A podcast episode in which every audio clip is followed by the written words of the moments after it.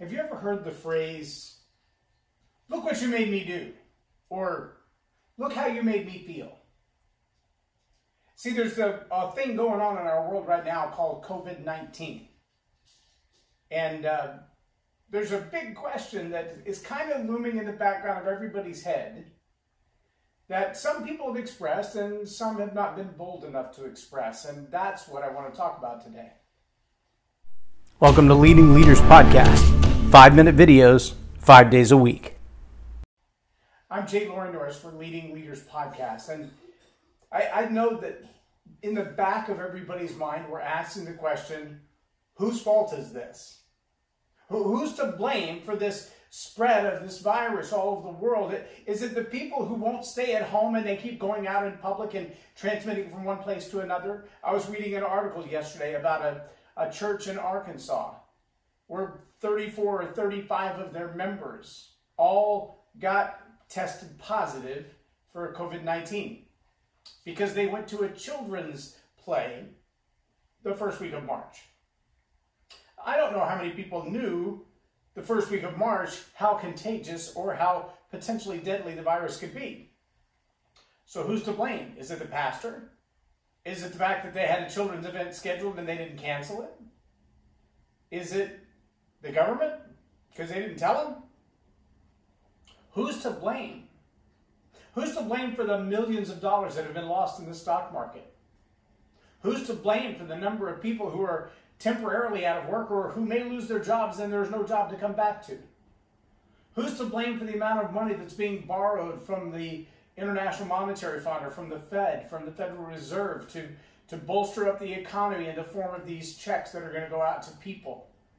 Who's to blame for the amount of money that will have to be paid back by future generations through taxation to refill that fund of all the money that's going out? Who's to blame for that? See, the, the challenge that we have when we play the who's to blame game is that we don't win until we find somebody to blame. And the challenge with that is that we somehow want someone to blame so we can take ourselves off the hook. Let sink in for a minute, because we all do it. We all do it. We harbor resentments, we harbor anger, we don't let things go. Sometimes it's 10, 15, 20 years later before the thing begins to rise to the surface again. Sometimes it just becomes a part of our nature. This seems like a completely off topic uh, illustration, but I want to bring it up. I, I was watching a video the other day called, I think they call themselves cart narcs. Like, we're going to tell on you if you don't put away your cart. And the guy actually wanders around in parking lots where people would take a shopping cart from the store to their car to unload their purchases. And he finds people who've left the cart in the parking space or left it between a couple of other cars rather than putting it back in the parking in the cart slip. And he puts a magnet on their car.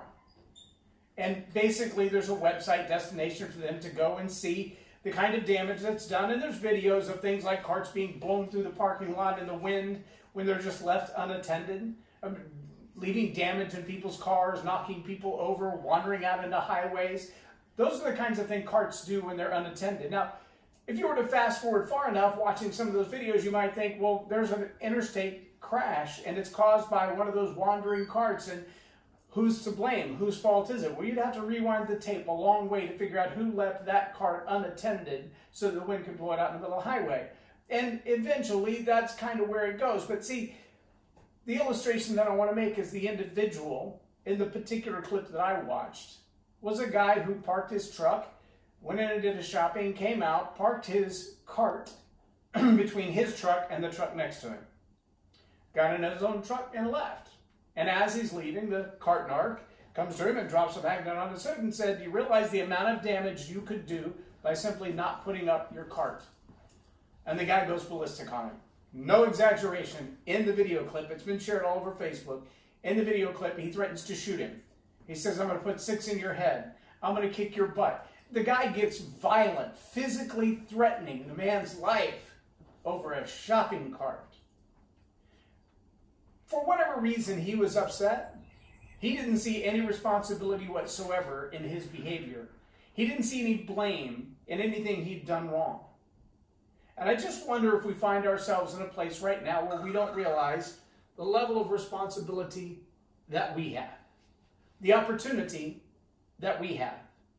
And maybe maybe we're not at the place where our decision to leave a shopping cart unattended is going to cause a crash on the interstate. Maybe we just don't realize how the little tiny decisions that we make can make such a huge difference for everybody else. Maybe nobody thought that coming home from a trip around the world or across the country to visit their child's play would put 34 lives in danger. Maybe nobody thought coming to work with a little bit of a and a little bit of a temperature could devastate an entire office building.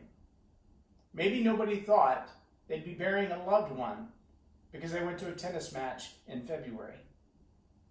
See, it's really hard to answer the question who's to blame? Whose fault is it?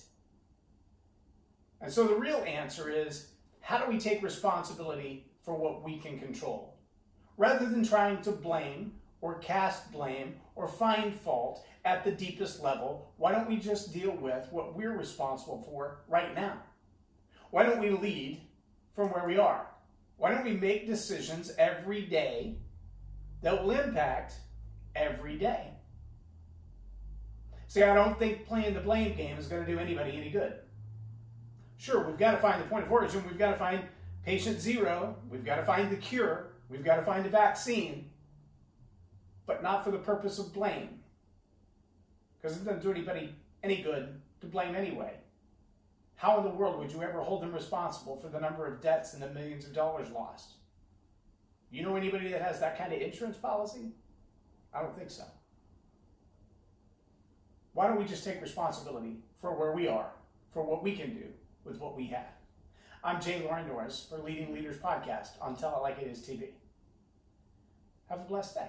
Subscribe now for our extensive video library of leadership lessons promoting faith, family, and freedom.